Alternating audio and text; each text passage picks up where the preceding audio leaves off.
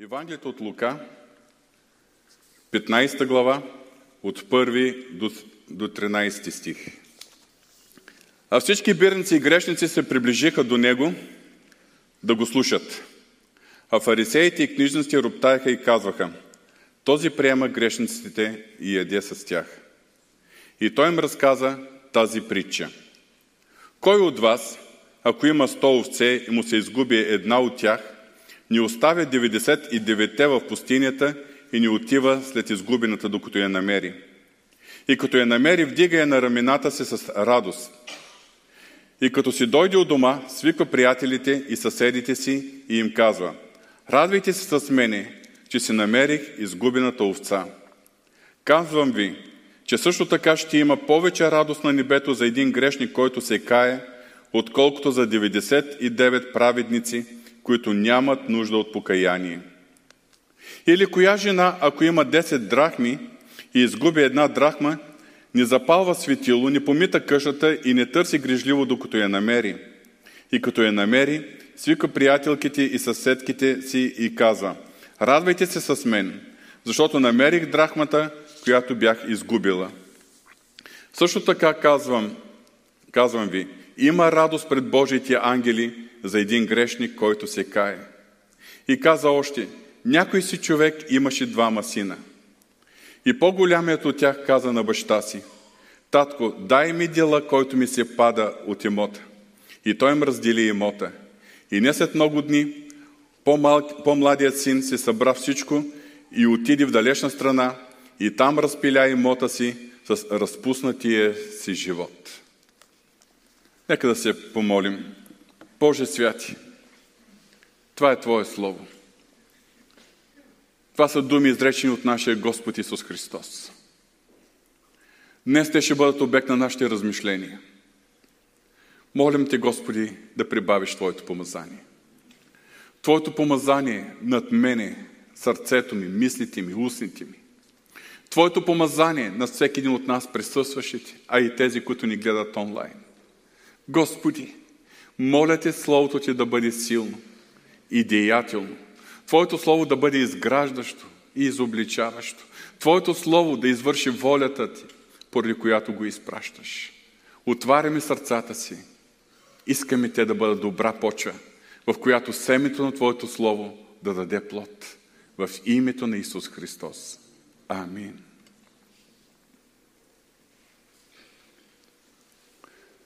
Днес ние ще говорим за Бога и за една определяща характеристика на Бога. Тя е представена чрез тази притча или тези притчи, които прочетах и третата, която започнах да чета. Бог желая ние да го познаваме. Че Словото си Той ни се разкрива.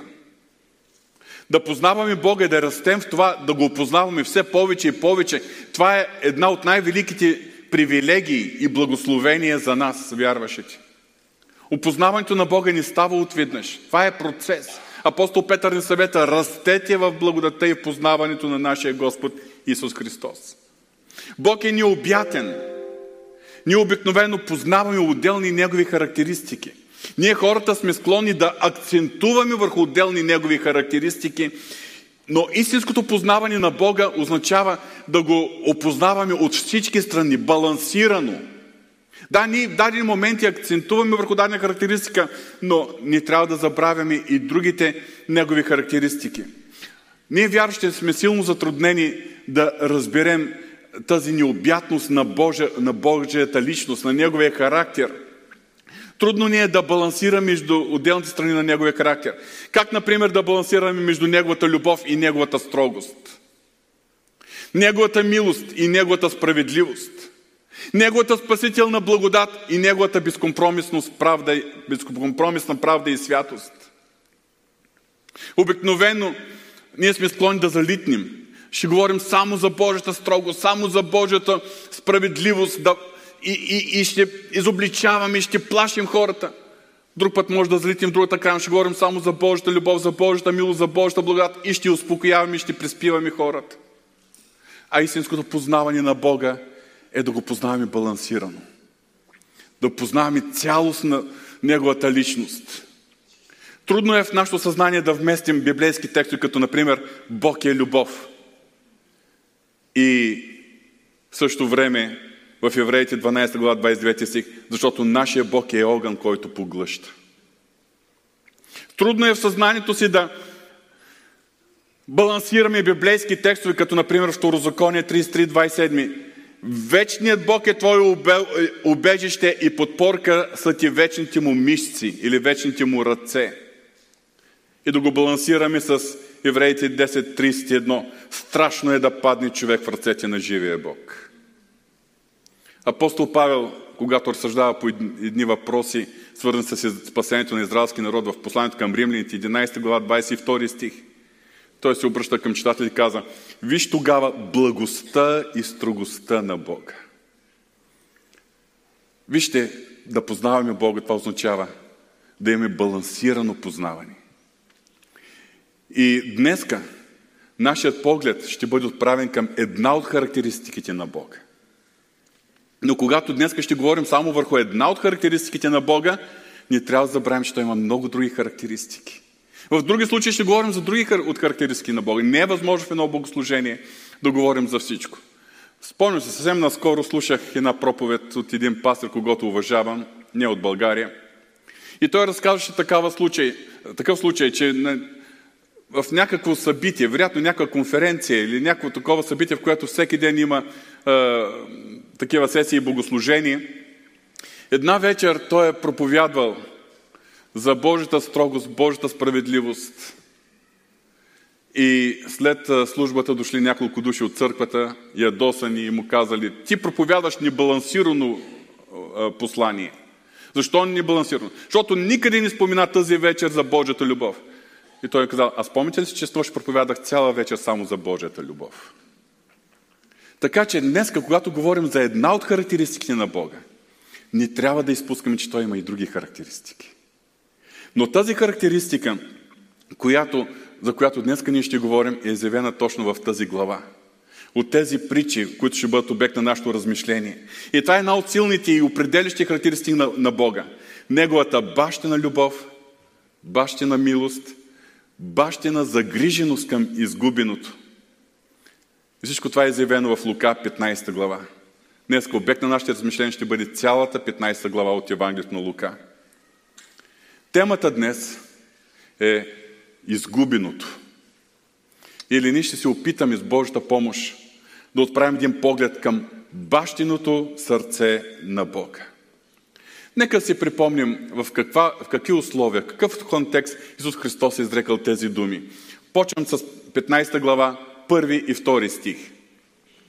А всички бирници и грешници се приближаваха до Него да го слушат. А фарисеите и книжниците роптаяха и казваха, този приема грешниците, да е, грешниците и яде с тях. Вижте, фарисеите и книжниците, вместо да се радват, че грешниците търсят Исус Христос и че с Него те се доближават до Бога, те са роптали и са обвинявали, че Исус Христос е общувал с тях. Тези книжници фарисеи са били толкова святи, че въобще не искали да имат нищо общо с грешниците. Според техните представи, ако Исус Христос е наистина това, което претендира, че е, и той би трябвало да се дистанцира от тях. Скъпи брати и сестри, названието грешник, много често ние го използваме като обидно название. Но Божието Слово това понятие не е обидно. Това е състоянието на всеки човек преди неговото спасение. Това е състоянието на всеки човек, който е отделен от Бога и не е познал Бога. Това не е обида, но това е а, а, понятие, което описва духовната същност на човек без Бог.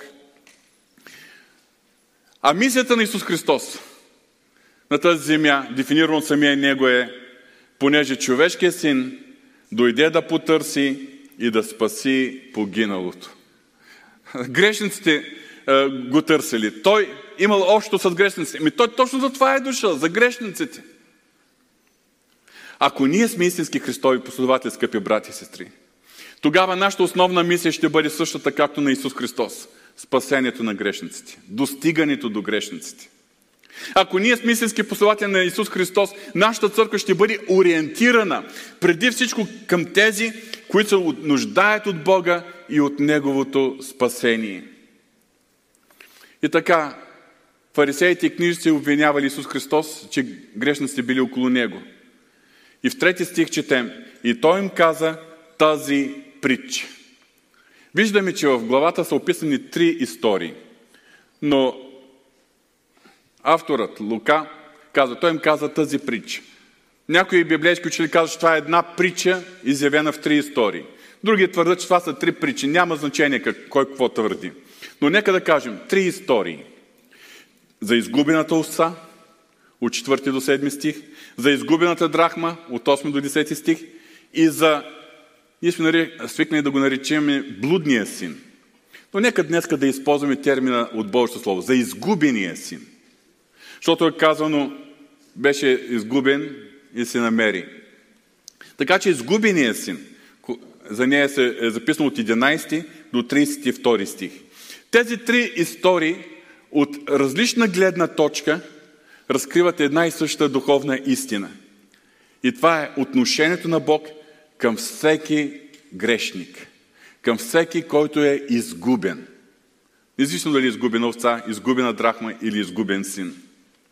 Много хора се страхуват от Бога, защото знаят, че Бог е съдия. Защото точно в християнските общества се чува такива изрази. Ето на, Бог го осъди. И хората се треперят от Бога, имайки представя, че Той е един страшен Бог, страхува се да се приближат до Него. Подобно е било положението на израелтяните край планината Синай. Нали си спомняте? Те казали на Моисей, ти се приближаваме за нас по-безопасно и да сме по-далеч от Бога. И много хора се страхуват от Бога, защото знаят, че Бог е страшен.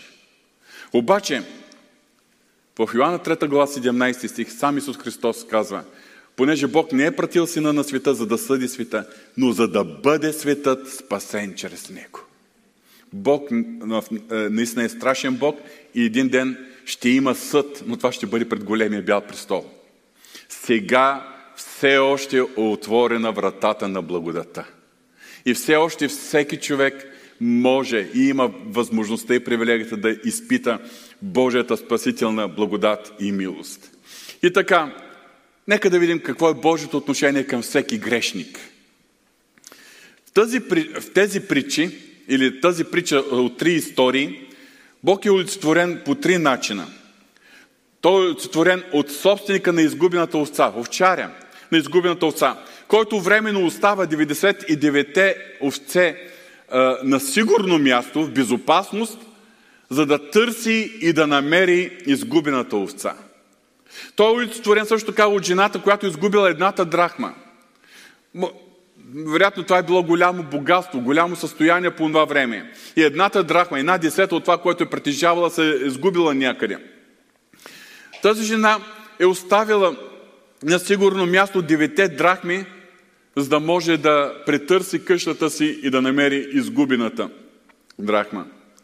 Но, тази, но неговото сърце и неговото отношение е олицетворено и от бащата на изгубения син, който вероятно всеки ден се е взирал, гледал е в посоката, от, към, от, е, в която е потеглял неговия син преди време и е очаквал неговото завръщане. Нека си припомним финала на тази история. От 20 стих, 15 глава, от 20 до 24 стих – а когато беше още далеч, баща му го видя, смили се и като се завтече, хвърли се на врата му и го целуваше. А синът му каза, татко, съгреших против небето и пред тебе, не съм вече достоен да се наричам твой син. Но бащата каза на слугите си, бързо изнесете най-хубавата премяна и го обличете. Служете пръстен на ръката му и обувки на пръстен на ръката му и обувки на краката му. Докарайте оглоеното теле и го заколете. И нека едем и се веселим. Защото този мой син беше мъртъв и оживя, изгубен беше и се намери. И започнаха да се веселят. Но сега нека да погледнем кого олицетворява съответно изгубената овца, изгубената драхма и изгубения син. Няма да се впускам в по-сложните богословски разсъждения за езичници, юдеи и така нататък, съвсем практично. На първо място, те олицетворяват всеки, който все още е далеч от бащиния дом. Всеки грешник, който е далеч от Бога и се нуждае от спасение. Също така тя олицетворява всеки, който някога е бил в бащиния дом, т.е. човек, който е познал Бога, познал е Неговата спасителна благодат, но поради различни причини е напуснал бащиния дом. Удалечил се от Бога, отклонил се от пътя на вярата или изцяло е отпаднал от вярата. И в двата случая тези хора се нуждаят да бъдат намерени от Бога, за да бъдат причислени изгубената овца да бъде причислена към стадото, изгубената драхма да бъде причислена към другите драхми, къде се съхраняват семейното богатство и изгубеният син да бъде отново причислен към семейството. Но за тази цел, както четем в прища за изгубения син, човек трябва да дойде на себе си. Трябва да вземе решение и да се завърне в бащиния дом. И там, в бащиния дом, неговия баща го очаква. Както първоначалното обращение към Бога, така и завръщането към Него, след като човек е напуснал бащиния си дом, независимо по какви причини, са възможни единствено поради невероятната Божия спасителна благодат. Поради тази велика благодат, която най-ярко е изявена чрез завършеното изкупително дело на Исус Христос на кръста.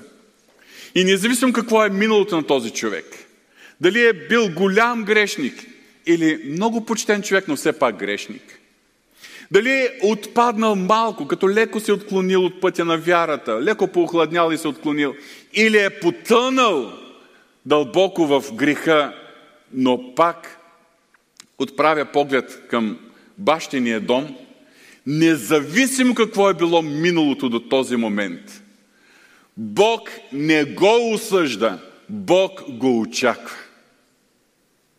Това е, виждаме в лицето на бащата.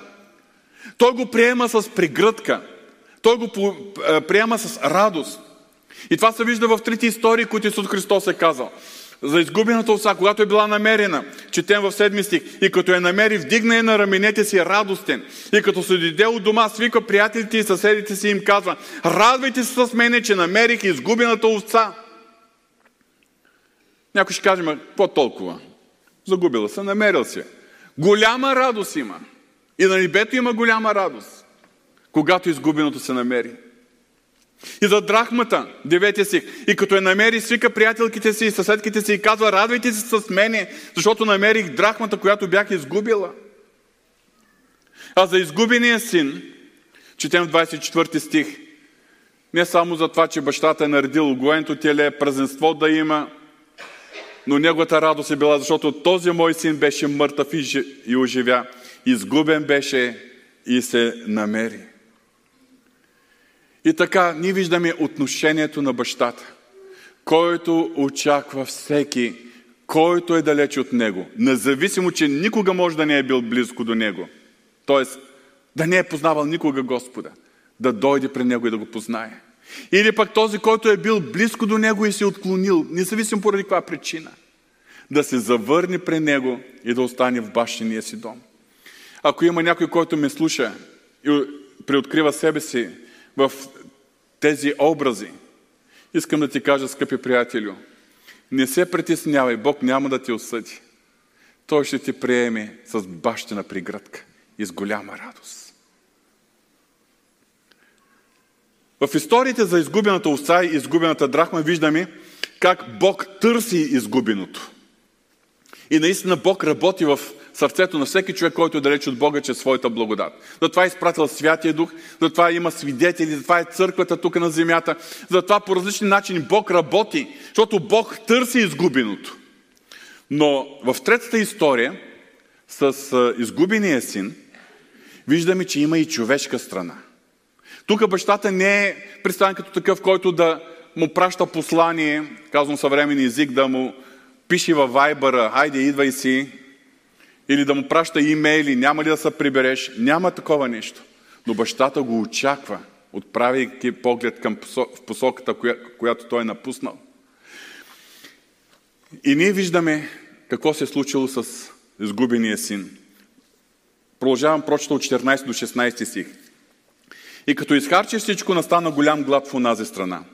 И той изпадна в лишение. И отиде да се представи на един от гражданите на онази страна, който го прати на полетата да пасе свине. И желаше да се насити от трошковите, от които ядяха свинете, но никой не му даваше. Когато човек живее за себе си и е далеч от бащиния си дом, независимо кое е материалното положение, той е в духовна нищета. Човек може да е добре материално, може всичко до живота му да е наред. Семейство, кариера, бизнес, обществено положение, но той е в духовна нищета. Но много често греха в живота на човека го довежда до пълна раздруха в неговия живот. Довежда го до това не, не само духовна нищета, но всичко това да се отрази и върху материалното положение, върху здравето, взаимоотношенията му, семейството му и така нататък. Грехът е разрушителен. Но единственото, единственият изход, когато човек се намира в такова състояние, е завръщането в бащиния дом, чрез покаяние. Какво представлява покаянието? В тази притча много ясно и детайлно, може би това е едно от най-ясните места в Свещеното писание, които ни описват какво представлява покаянието. Нека да прочетем от 17 до 20 стих. И като дойде на себе си, каза, колко наемници на баща ми имат излишък от хляб, а пък аз умирам от глад. Ще стана да отида при баща си и ще му река, татко, съгреших против небето и пред тебе. Не съм вече достоен да се наричам твой син. Направи ме като един от наемниците си. И стана и отиде при баща си. Какво виждаме тук? Покаянието се състои от три елемента. Първият е осъзнаване. И като дойде на себе си, каза. Сега аз не зная колко време той е живял в тази нищета. Той е пасял свинете. Свинар. Нека да помним, че за юдеите свинете са отвратителни животни. Езичниците са неприемливи. Това означава, че той е паднал до толкова. Исус Христос използва точно тази картина, за да покаже падналото състояние. До толкова е паднал, че е трябвало да се... Някой езичник да му бъде работодател, защото юдеите нямат стада от свини. И до такова нищета да изпадне, че е да готов да се храни с храната на свинете. За тези животни, които са отвратителни за юдеите. Не знам колко време той е бил в тази своя нищета. Дали седмици или месеци, дали не са минали години. И вчерашния ден е бил по същият начин, но в даден момент, като че ли нещо му е светнало. И като дойде на себе си. Има един момент на духовен проблясък. Ние знаем, че всеки грешник, той е с покривало пред очите си. Покривало, което Богът на този свят е покрил очите му, за да не може да го озари истината за спасението. Това е записано в 2, глава, 2 Коринтин 4 глава 4 стих. Но в даден момент, чрез силата на Божията благодат, чрез действието на Божия дух, това покривало като че ли се отдръпва, като че ли има някакъв проблясък. И този блудния син или изгубения син, като дойде на себе си, рече – колко наемници на баща ми имат излишното хляб, от хляб, а пък аз умирам от глад. Първият елемент на покаянието е осъзнаване. Аз вярвам, че много вярващи в желанието си да накараме някой да се покае, прилагаме една неправилна практика. Водим го при някой или го караме самички. Ай сега повтаря молитва на покаяние. И той повтаря и му казваме, аз сега честито. Молитвата за покаяние, ако човек не е дошъл на себе си, ако не е прогледан, ако не е докоснат, ако не е жилнат от Божието Слово, ако не е осъзнал падналото си състояние, тя няма стойност. Молитва покаяние може да бъде много полезна и да подкрепим такъв човек, когато е започнало в него покаянието, когато Святия Дух е започнал да действа чрез силата на благовестието. Първият елемент е като дойде на себе си. Тогава, вторият елемент като дойде на себе си, рече, колко немци на баща ми имат излишното хляб, а пък аз умирам от глад. Вторият елемент е решението. Ще стана да отида при баща си и ще му река, татко, съгреших против небето и пред тебе. Не съм достоен да се нарека твой син. Направи ме като един от наемниците си. Вторият елемент, като човек е докоснат, като дойде на себе си, вторият елемент е решението. Рече, ще стана и ще отида при баща си. Обаче какво решение? Ще стана, ще отида при баща си, ще му кажа, тате, нали не си ме забравил? Е, идвам си отново вкъщи, не се ли радваш? Не, не говорим такова арогантно отношение. Ние виждаме съкрушеното сърце. Ние виждаме смирението. Ще стана и ще отида при баща си, ще му река, тате, съгреших против небето и пред тебе. Точно за това е необходима изповедта. Човек не може да изповяда всичките си грехове, защото няма как да ги помни хилядите и милиони грехове през своят дългогодишен живот. Обаче, да, да стане и да каже, съгреших, грешен съм, Господи, до сега съм бил независим от Тебе, противен на Тебе, грешен съм, прости ми. Точно това е правил а, блудният син, със съкрушено сърце. Взел е решението, със смирение пред своя баща. И даже, забележете, Тати, съгреших против небето и пред тебе. Не съм достоен да се нарека твой син. Направи ме като един от слугите си. И слуга да съм, ама в твоя дом да съм. Вторият елемент – решението, със смирение, със съкрушено сърце. Третият елемент е действието. 20 стих. И стана и отиде при баща си. Тоест, след като се осъзнал, след като е решил, следващата стъпка е действието. Стана и отиде при баща си. Колко го е било странно. Не мога да си представя. Как са миришили дрехите му, пък и самия той вероятно. Как е изглеждал? Представям си как е изглеждал, когато е напускал бащиния си дом. Зализан, стресан. Как е изглеждал, когато се е завръщал. Но въпреки всичко това, той е решил и станал и отишъл при баща си. Това е, означава завръщането в бащиния дом. Или идването пред Бога и оставането, за да го следвам от тук нататък. Покаянието е на лице, когато и трите елемента са на лице. Ако един от тези три елемента, осъзнаването, решението и действието, не са на лице, това може да бъде разкаяние, може да има сълзи, може да има обещание, но това не е истинско покаяние. Покаянието се случва в човек, в който е чул благовестието и Божието Слово. Благовестието действа в сърцето му под силата и помазанието на Святия Дух. Не човешка логика, действието и помазанието на Святия Дух. Покаянието винаги е свързано с спасителната вяра в Исус Христос. Защото покаянието, вече излизам от контекста на притчата, покаянието означава да дойда при Господа, при Бога и да му кажа, Боже, съгреших, грешен съм. Но идвайки при Бога, не само да изразя съжаление за своята греховност, но да имам увереността, че Той ме приема заради завършеното изкупително дело на Исус Христос. Това е спасителната вяра. Увереност, Той ме приема, Той ме обгръща с любовта си и благодатта си. Той няма да ме отхвърли. Няма да каже не си достоен. Или няма да се направи, че не ме е чул изобщо. И аз се въобразявам, че съм вече Негов. Не, не. Идвайки при Него, аз идвам със съкрушено сърце, защото съм грешен, но с доверие, че Той ме приема заради завършеното изкупително дело на Исус Христос. Заради тази заместническа смърт. Заради пролятата му кръв. И след това ние виждаме срещата между бащата и сина. Чета от 20 до 24 стих. И стана и отиде при баща си. А когато беше още отдалеч, баща му го видя, смили се и като се завтече, хвърли се на врата му и го целуваше.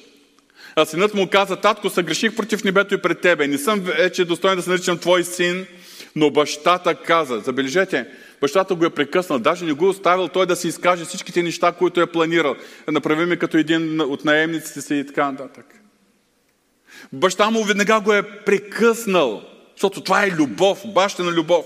Но бащата, но бащата каза на слугите си, бързо изнесете най-хубавата премяна и го обличете. Служете пръсти на ръката му и обувки на краката му. Докарайте огоеното теле и го заколете. И нека ядем и се веселим. Защото този мой син беше мъртъв и оживя, изгубен беше и се намери. И започнаха да се веселят. Радостта в небето. Радостта на ангелите. Защото знаем, че повече голяма радост има в небето и сред небесните ангели, когато един грешник се кае – радостта в небето и на Бога и на ангелите за покаянието на всеки грешник показва колко много Бог желае, ожида, очаква за връщането на всеки, който е далеч от Него. Забележете, че бащата не го е осъдил. Бащата го е прегърнал, целунал го е. Не е казал после е така, защото той е бил мръсен. Пригръдка и целувка. Истинска бащина пригръдка и целувка. И веднага нови дрехи и обувки за нозете му. Когато дойдем при Господа, Той ни облича с нови дрехи. С мантията на Христовата праведност. Пръстен на ръката му. А по това време, в онази култура, пръстенът е бил знак за принадлежност към дадена знатна фамилия. Тоест, възстановява се синовността му. И започнало веселие, празненство и радост. Защото този мой син беше мъртъв и оживя, изгубен беше и се намери. Това е бащата. Това е сърцето на нашия Бог, изявено в тези три истории. Когато Христос е бил обвиняван фарисеите и книжите, че има нещо общо с грешниците – той е изявил сърцето на Отец, а самият Исус Христос е бил на земята, за да извършва волята на Отец. Но нека сега да видим човешката реакция на тази Божия невероятна благодат. Вярващи, които приемат Божията благодат, т.е. които живеят или се завръщат в бащиния дом, могат да се разделят на три категории – Три категории, които са олицетворени от двамата братя в третата притча или в притчата за изгубения син. Нека да разгледаме тези три категории. На първо място, това са вярващи, които са готови да напуснат бащиния си дом. 12 и 13 стих четем и по-младият от тях каза на баща си, татко, дай ми дела, който ми се пада от имот. И той им раздели имота. И не след много дни по-младият син се събра всички отиде в далечна страна и там разпиля имота си с разпуснатия си живот. В този момент от живота си по-младия син олицетворява тези вярващи, които са в бащиния дом, но погледът им е навън. Вярвам, че добре осъзнавате, това е един от тежките проблеми на последното време. Вярващи, които са в бащиния дом, в Божията благодат, в Христовото семейство, но погледът винаги е навън – които, това са вярши, които са опитали Бога, опитали са Неговата невероятна благодат. Но поради някакви причини сърцето им вече клони. Клони е така на удалечаване. Там вънка, надалеч, е по-интересно, по-забавно, с повече възможности. Като Лот едно време – огледа се, когато трябва да се раздел с Авраам, огледал се, огледал се, видял хубавите напоявани полета и си казал, за мен е, това е новия възможност. Потеглял, потеглял нататък, нататък, докато се оказал в Содом.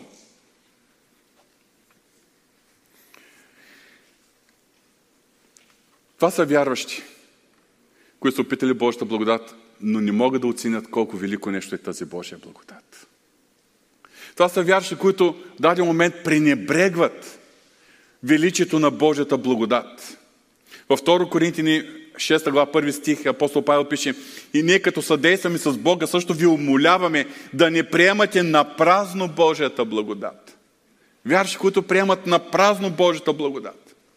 И забележете от, от притчата, когато синът, си, синът поискал делът от наследството си, първо, че това не му се е полагало, бащата е още жив.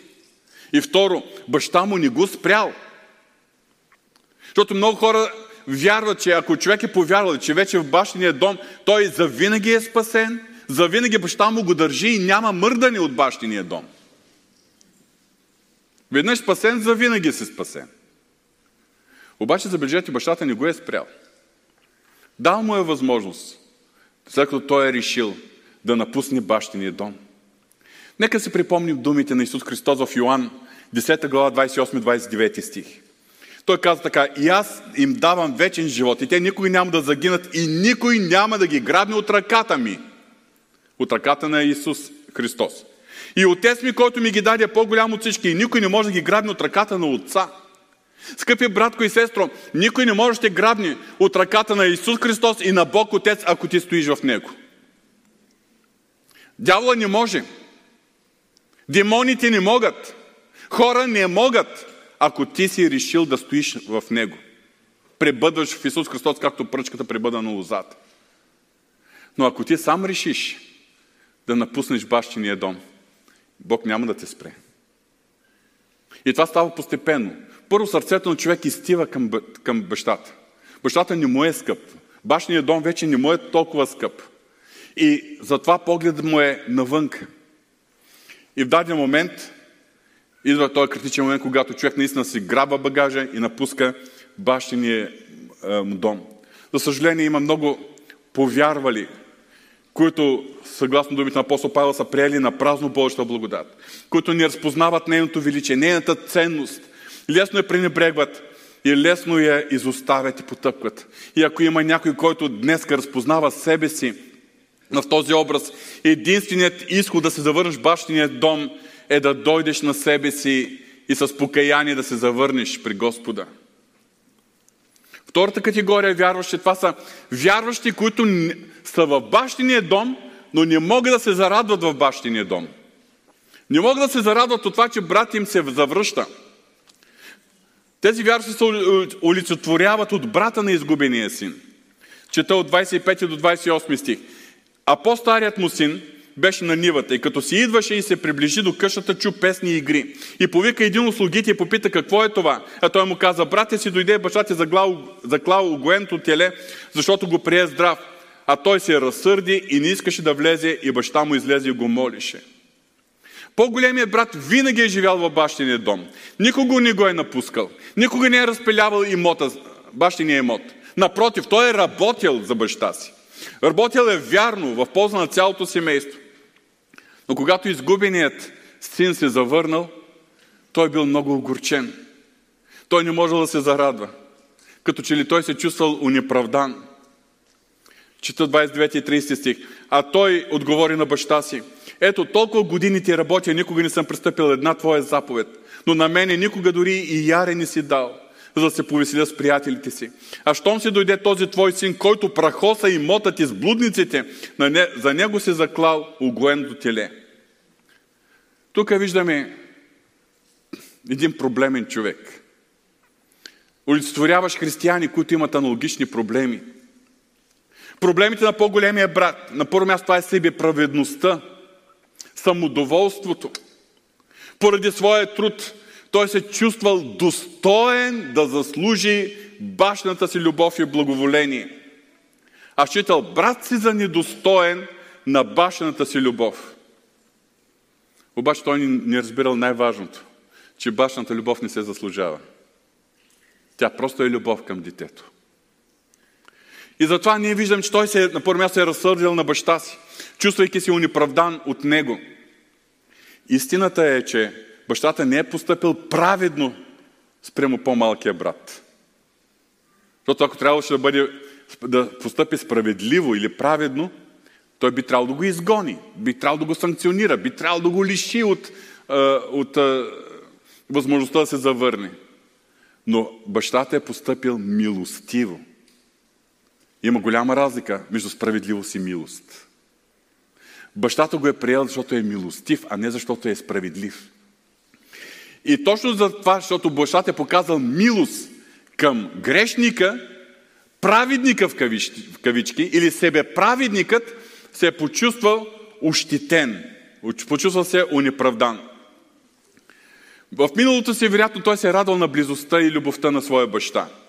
Радвал се на неговото благоволение. Но някъде там през годините той е продължавал да работи, но сърцето му се е очуждавало от него. Той е загубил близостта с баща си. Бил е обзет от това самодоволствие или себеправедност, че работи на баща си, че изпълнява всяка негова заповед и това му е било достатъчно. И той е проявил в този момент тази непростителност или осъждение към своя брат. Щом си дойде този твой син, който прахоса имота ти с блудности, за него се заклало гоенто теле. Непростителност, осъждение. Той не може да прости на брат си. Сърцето му било пълно с осъждение и обвинение към него. И от гледна точка на справедливостта той е бил прав. Но в този случай той не е можел да разбере какво означава любовта. Нито не можел да разбере любовта към, на бащата, нито самия той е имал любов към своя брат.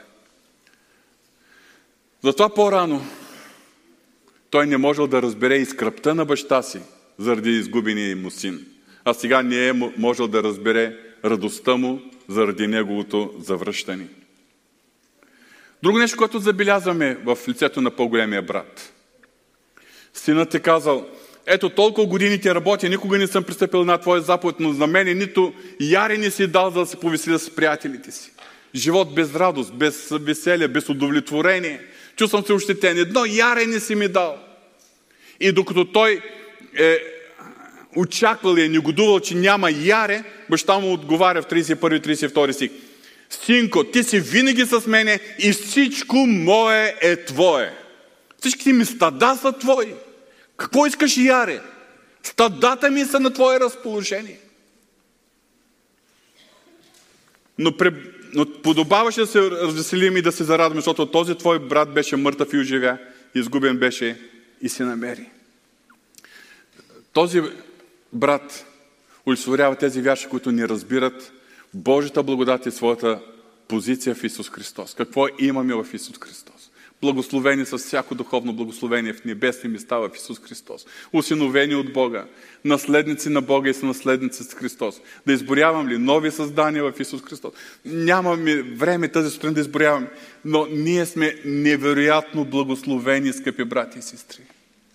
А има вярши, които не осъзнават своето благословение. Не, не осъзнават, че думите на Бога, докато човек се сърди, че няма яре, Бог му казва, всичко мое е твое. И това са хора, които се стремят да угодят на Бога благодарение на това, което вършат, което правят. Това си е чисто законничество. Разчитане на делата си, на постиженията си, легализъм. Стремеж да вършим нещата на Бога и Негото дело, защото така трябва, а не защото обичаме Бог и усещаме Неговият призив. Такива хора, когато виждат грешници се спасяват и Бог да ги благославя, те се огорчават в сърцето си. Но аз съм от 25 години в вярата и още моля се за изцеление и не получавам. А то е вчера повяра, вчера дойде бе. От това го изцели Бог, от това го изцели Бог, от това го изцели Бог. 50 години съм вярата, а семейството ми куца, семейните взаимоотношения. Той вчера дойде, беха се разделили, Бог ги събра и виж колко щастливо семейство са. И някои такива вярващи започват да ревнуват и живеят с много горчение. Скъпи брати и сестри, ако някой разпознава себе си в този образ, отговорът отново е покаяние. Покаяние не е да се завърнеш в бащиния си дом, защото ти вече си в бащиния дом. Покаяние е да се доближиш до баща си, да възстановиш общението си с него. Спомните ли си думите на Исус Христос към църквата в Ефес? Знае делата ти, знае служенията, знае великите неща, които вършиш. Но имам едно нещо против тебе. Оставила си първата си любов. Затова спомни си откъде си изпаднал и покай си. Затова покаяние става въпрос. За завръщане и възстановяване на общението с баща си. Третата категория вярващи се олицетворяват пак от малкия син, но след като вече се е завърнал в бащиния си дом. Тъй като е бил обгърнат от, от е, благоволението, милостта и просителността на своя баща. Той е прият от баща си. Той вече е в бащиния си дом. Мислите ли, че такъв син е, е, така лесно ще напусне бащиния дом? Той вече е видял какво е отвън. Знае какво го очаква, ако излезе. Той стои и се държи за баща си. Той знае, че вече няма какво повече да, да спечели навън.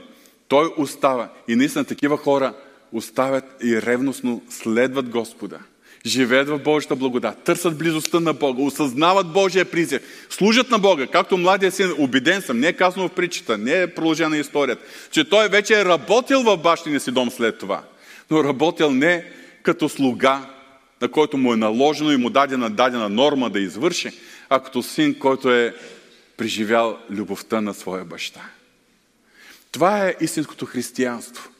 Да следваме Господа, да служим на Господа, но поради любовта си и признателността си, осъзнавайки любовта му, осъзнавайки благодатта му, преживявайки неговата близост, осъзнавайки сърцето му. И когато виждаме, че неговото сърце топти за грешните и ние се впускаме също да, да работим за тяхното привличане, когато виждаме, че неговото сърце топти за тези, които са страдащи и ние да протегнем ръка към тях. Тоест, близостта към Бога и познаването на Неговото сърце.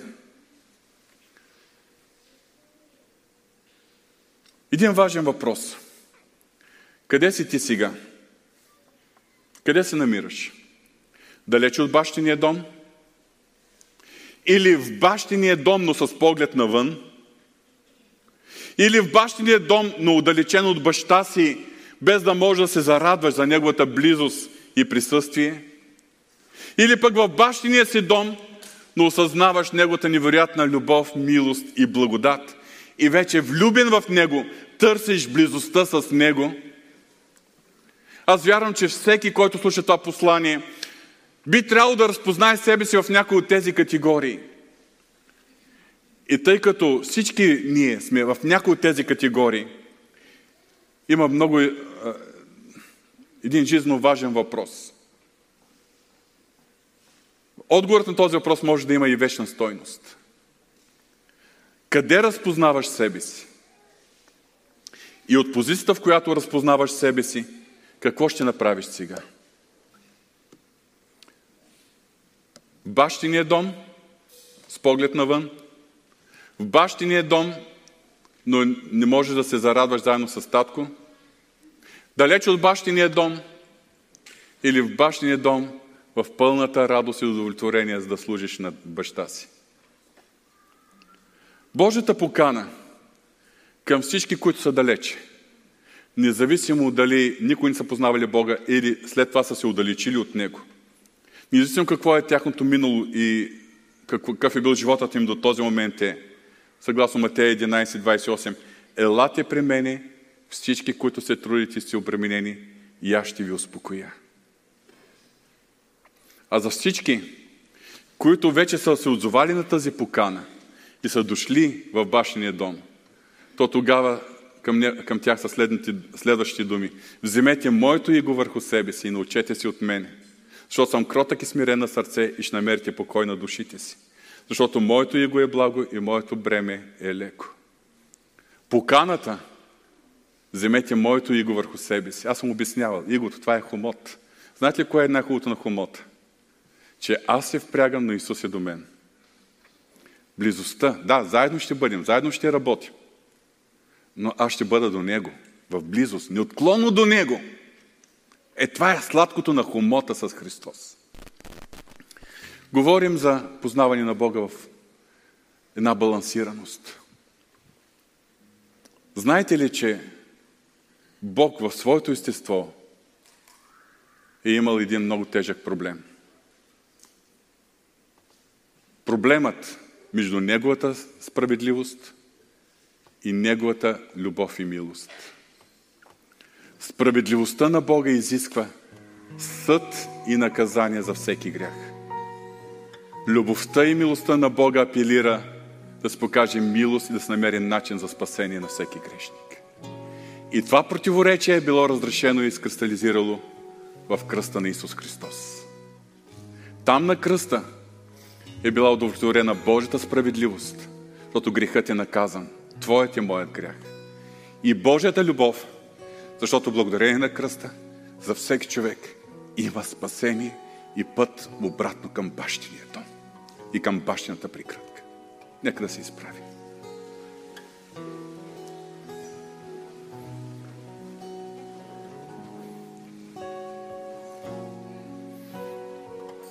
Татко Святи, аз не мога да прибавя нищо повече.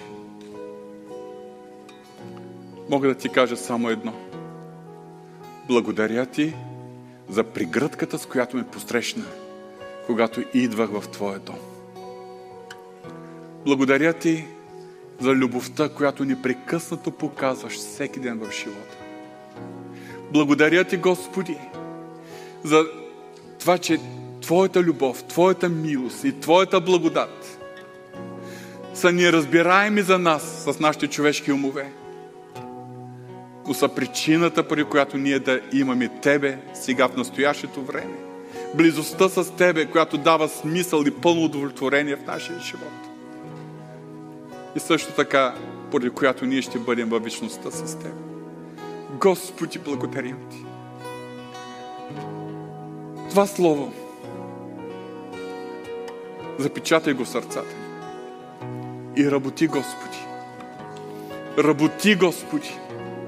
Работи във всяко едно сърце, като започнеш от моето.